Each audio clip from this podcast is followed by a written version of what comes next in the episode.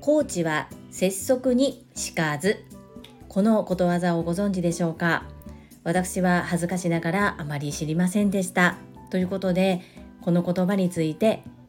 調べましたので共有させていただきます。この配信はボイシーパーソナリティを目指すジュリが家事育児仕事を通じての気づき工夫体験談をお届けしています。さて皆様いかがお過ごしでしょうか？本日も本題に入る前にお願いをさせてください。私には夢があります。それはボイシーのパーソナリティになることです。ボイシーのパーソナリティになるためには審査があります。合格率2%というこの超難関に挑み続けているのですがそんな私にちょっとしたチャンスが到来です。概要を語らせてください。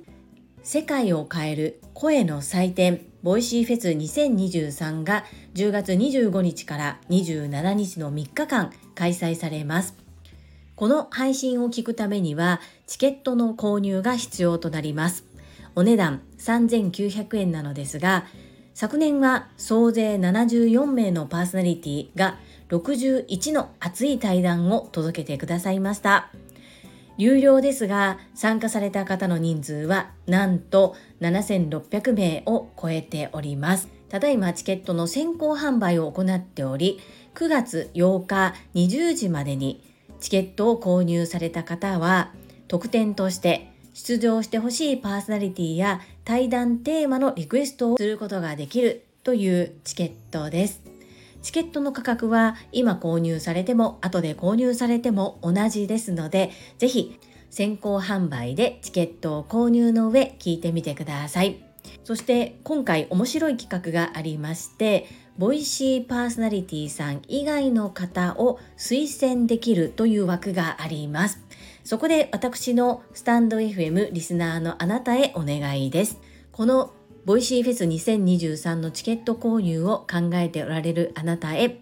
ボイシーパーソナリティ以外の方の推薦に私、ジュリの名前を書いていただけないでしょうか。私の夢を応援したいと思ってくださる方、ぜひ清き一票をよろしくお願い申し上げます。このボイシーフェス2023について詳しく語った音声、プラス申し込みサイトの URL を概要欄とコミュニティに掲載しております。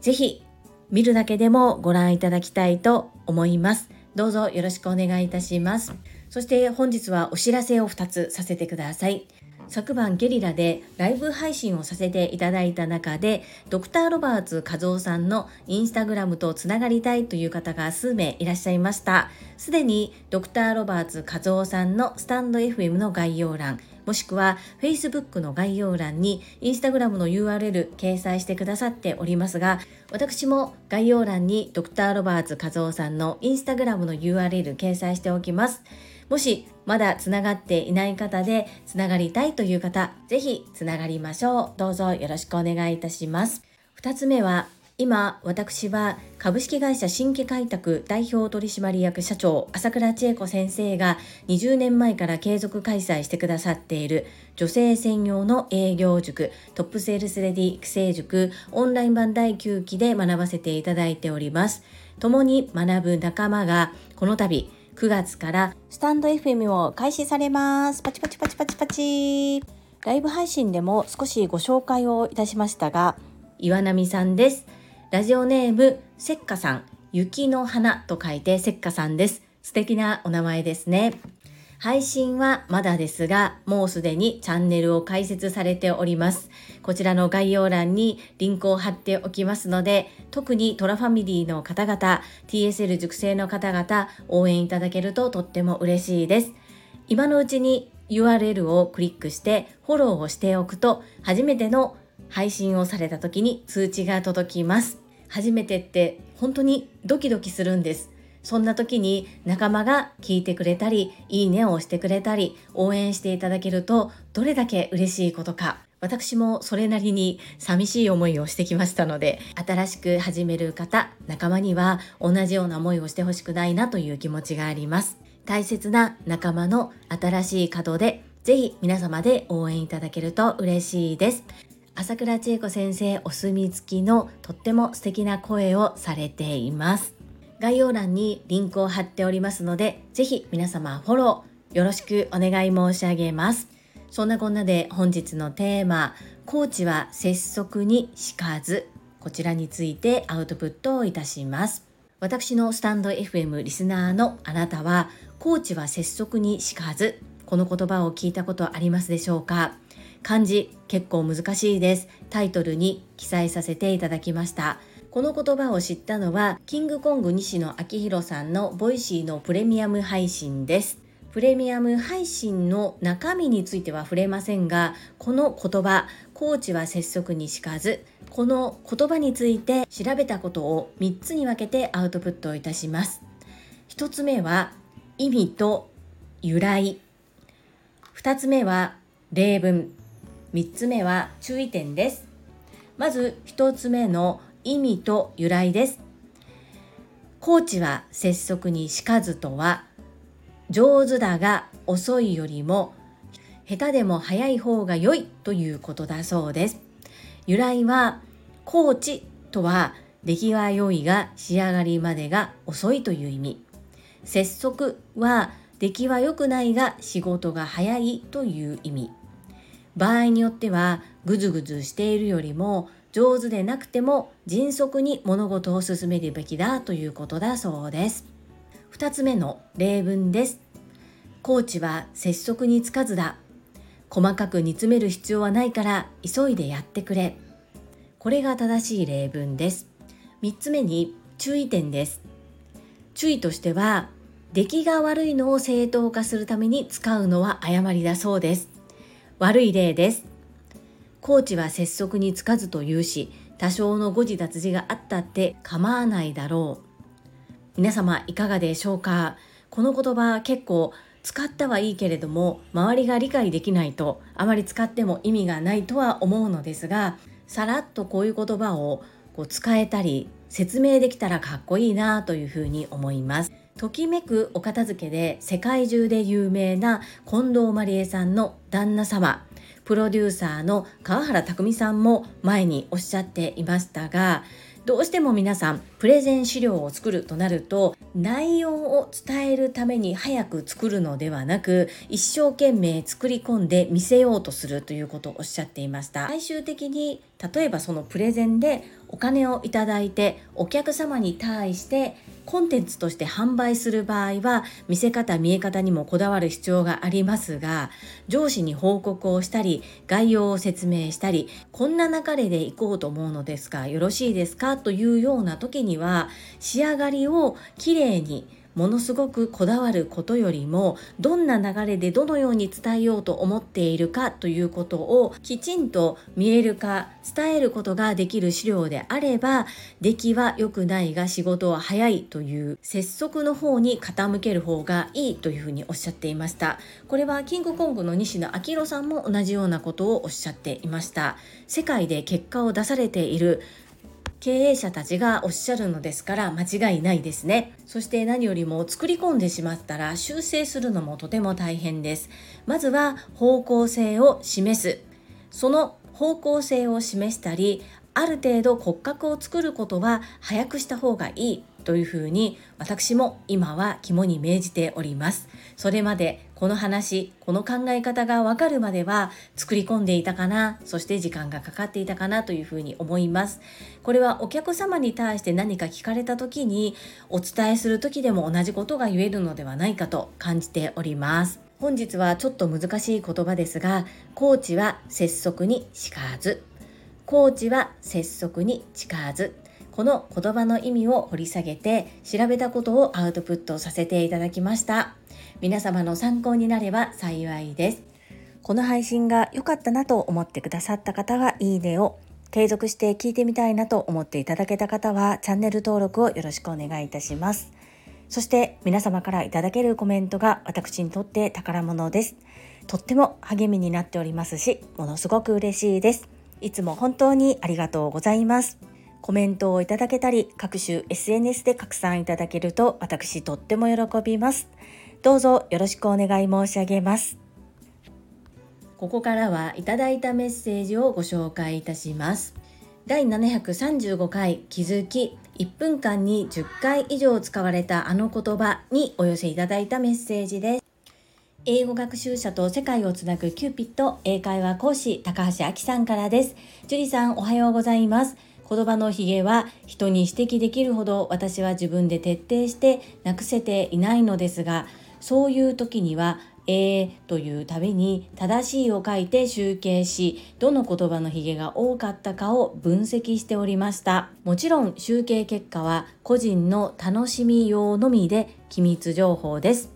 メモを書いているようにも見えますし、一石二鳥と勝手に思っていました。高橋明さん、メッセージありがとうございます。私も特に昨日のライブ配信のように、事前に収録するのではなく、突然話す時っていうのは、やはりまだまだあのが入ります。ですが、この会議の A はあまりにもひどすぎました。そして、高橋明さんがおっしゃるように、人に指摘できるほどではないそれは十分承知の上で自分事として捉えてどのように吸収していくのかというところに焦点を当てております私も高橋明さんのように正しいを書いて集計して気持ちをそらしたいと思います真似させてくださいメッセージありがとうございます続きましてかよさんからです樹里さんおはようございます私も最近チームの方が上司の話し方が映っているのを発見しました。まさに負の連鎖です。その上司は〇〇ですね。ですね。えー、っと、えー、っと、ほにゃららですね。のような感じで資料の文字を読み、長々と言葉のひげも入れながら話す。あまりにも気になりましたので、さらに上の話すのがうまい上司にレビューしてみようとお声掛けをし、発表の練習をしてもらいました。パチパチパチパチ。ありがたいことにプレゼンの極意を30分の中で3分で話が終わるようその本人に練習もさせながら指導してくださいました。同席していた私もプレゼンの基礎を学べたのでラッキーでした。会社の中でこういうことをなかなか教えてもらえないのですよね。私も自分の話し方を上達させながら教えていきたいと思います。かよさん、素敵な共有をありがとうございます。素敵なエピソードですね。今回私の場合はいろいろと考えてみたのですが、やはり善のおごりになりそうなので差し控えさせていただきます。いろいろな立場、いろいろな状況がありますので、見極めながら気づいたことをちゃんと言葉を選んで伝えられるようなそんな職場環境を作っていきたいなと改めて感じておりますかよさん素敵な共有をありがとうございます。とっても参考になりましたしものすごくありがたかったです。メッセージありがとうございます。続きましてゆふこれたかさんからです。樹里さんへ気になる気持ちわかります。おっちゃんは社内文章をまじまじ見る傾向があります。以前本部から送られてきた社内文書に引っかかりを感じて本部に改善提案を送ったことがあります。いついつに送られてきた誰々が書いた社内文章は SNS に投稿するような表現で不適当かと思いますって書いて本部に送ったんよ。そしたら書いた方々から後日電話がかかってきてんな。てっきり書いた文章と書かれていた人の名前の印象から新入社員か入社して数年以内の人かと思っててんけど話したら朝倉先生のようなしっかりとした大人の女性で後から聞くと部長さんやってん。出過ぎたこと言ってすいませんでした。って謝ってんな。ただ向こうも大人の対応で言ってくれる人って周りにいないから改めて勉強になりました。ありがとうございます。って言ってくれてん。相手見て言わなあかんよね。これたかのメッセージありがとうございます。すごいこの内容の共有ありがとうございます。この話を聞かせていただいて思ったのですが、私はこれたかのがどれだけ言葉にこだわって相手を思って文章を書くのかっていうことをずっと隣町から見させていただいていたのでそんなコレタカーノから指摘をしてもらえる方はとても幸せだなと思うんですねただ会社での立場や職位そういうものが絡んでくるとなかなか直属の方ではない場合っていうのはすごく言いにくいしやっぱりこうどこまで踏み込んでいいのかっていうのは難しいところですよね。結果的にその方がプラスに受け取ってもらえてとっても良かったなというふうに感じました。これだかの昨日は突然のゲリラライブにもかかわらず遊びに来てくださってありがとうございました。とっても楽しい時間でした。メッセージありがとうございます。続きまして、福田秀夫さんからです。会員番号17、福田秀夫です。私も言葉の日が気になります。えー、あのほにゃらら、形、気づいていないうちはいいのですが、気づいてしまうと耳についてしまうんですよね。私は気になり始めると、正の字で数えてしまう癖があります。また、相槌を打つ際の運が気絶するほど嫌なのです。ボイシーフェスは対談方式なので、相手の話を聞く際にうんを言われてしまうと内容が入ってこないんです。樹里さんに投票しましたので、言葉のヒゲだけでなく、相槌も気をつけてくれると嬉しいです。以上です。안녕。福田秀夫さん、メッセージありがとうございます。とってもぐさぐさと刺さるコメント、メッセージをありがとうございます。そうですよね。前にも福田秀夫さんから気になり始めたら正の字で数えてしまう癖があるというふうに聞いていました。今回私が自分で身をもって体験して正の字を書かないと内容が入ってこないぐらいものすごくに気になってしまっている自分がいるということを発見しました。そして相づちの打ち方今実は少し迷っていたところがあったのでこのようにはっきりお伝えいただいてとてもありがたく思っております。ありがとうございます。そして Voicyフェス私に投票いただけたこと心より心より感謝申し上げます。ありがとうございます。はい言葉のヒゲそして相づちしっかりと気をつけてまいります。福田秀夫さんメッセージありがとうございます。안녕。続きまして、石垣島のまみさんからです。樹里さんこんばんは、石まみです。言葉のひげ、私も人のこと言えないなぁと思い聞いていました。オリエンテーションやトレーニングで人前で話すことが多いんですが、話し方は全然うまくならず、私も AAAAA 成人になってます。樹里さんの放送を聞くたびに自分の話し方を気にするようになってきました。でもこれもいいスタートだと思ってます。ありがとうございます。マミピーメッセージありがとうございます。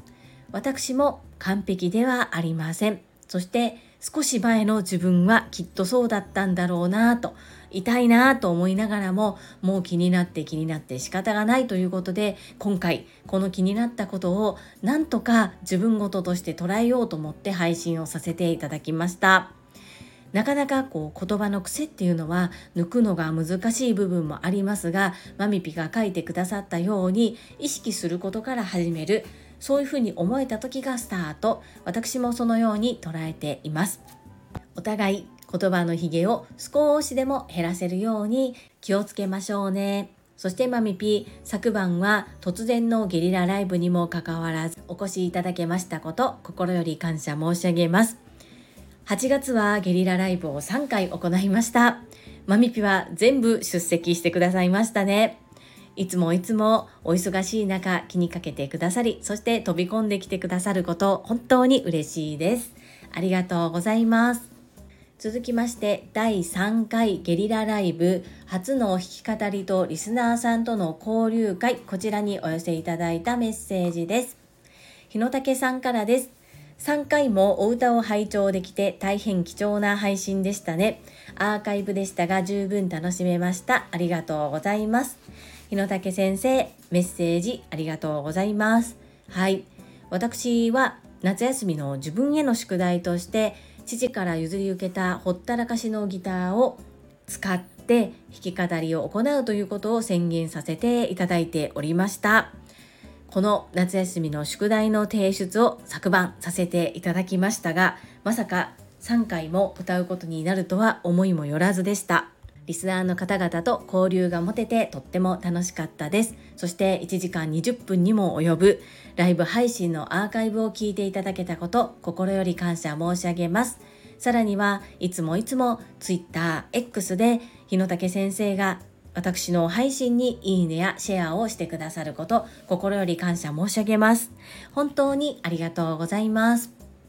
最後にかよさんからです。樹里さんとてもお上手です。言い訳いりませんね。ハート。明日のお弁当の準備をしながら癒されました。また聞かせてください。そして8期の同期岩波さんの背中を押していただいてありがとうございます。私も岩波さんの声話し方憧れ大好きなんです。とっても楽しみです。かよさんメッセージありがとうございます。そしてライブ配信聞いてくださりありがとうございます。岩波さんはそうだったんですね。8期9期連続受講の方だったんですね。私その辺りが疎くてあまり存じ上げていなかったのですが先日グループコンサルが一緒でした。朝倉千恵子先生に声を惚れられるって素敵ですよね。そしていただいたアドバイスを素直に受け取って実践行動に移されるその姿勢が素敵だと思います。TSL 内での田島薫先生のお話にもありましたがまずは自分で調べる。その上でわからないことはどんどん聞いていただけたらなというふうに思いました。そして朝倉千恵子先生も私の方が先にスタンド FM を始めているということで何かあれば私にということでしたのでグループコンサルが終わって即岩波さんに皆さんへ書簡をアウトプットするところに名指しで岩波さんいつ始められますかというふうに書きました。これもタイミングかなというふうに思うんですね。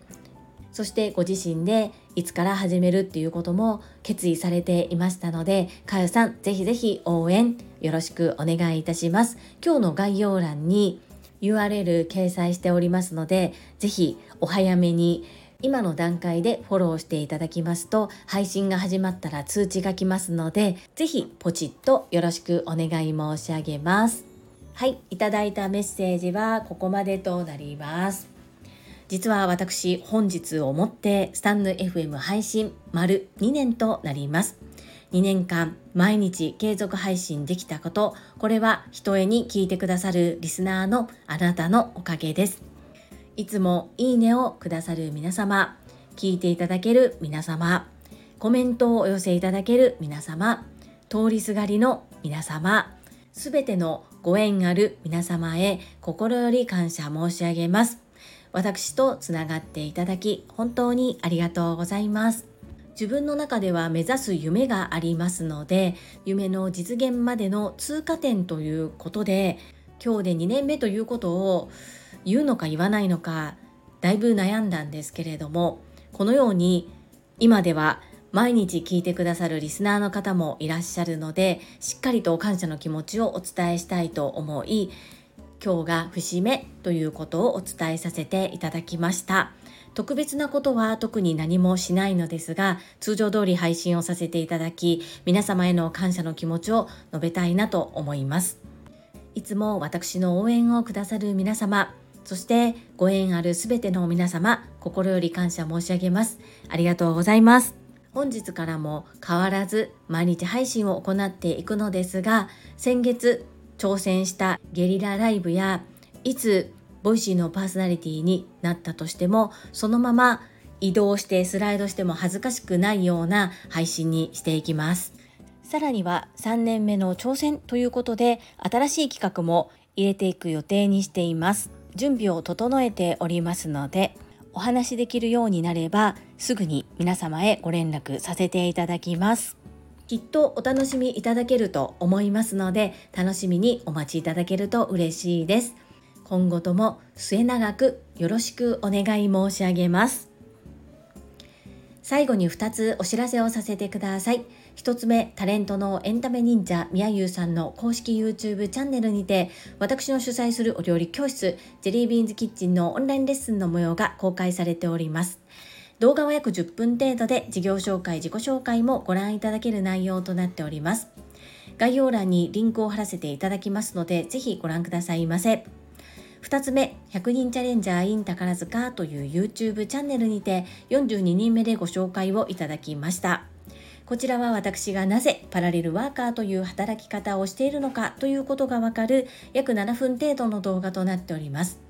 概要欄にリンクを貼らせていただきますので合わせてご覧いただけると嬉しいです。どうぞよろしくお願い申し上げます。それではまた明日お会いしましょう。素敵な一日をお過ごしください。スマイルクリエイタージュリでした。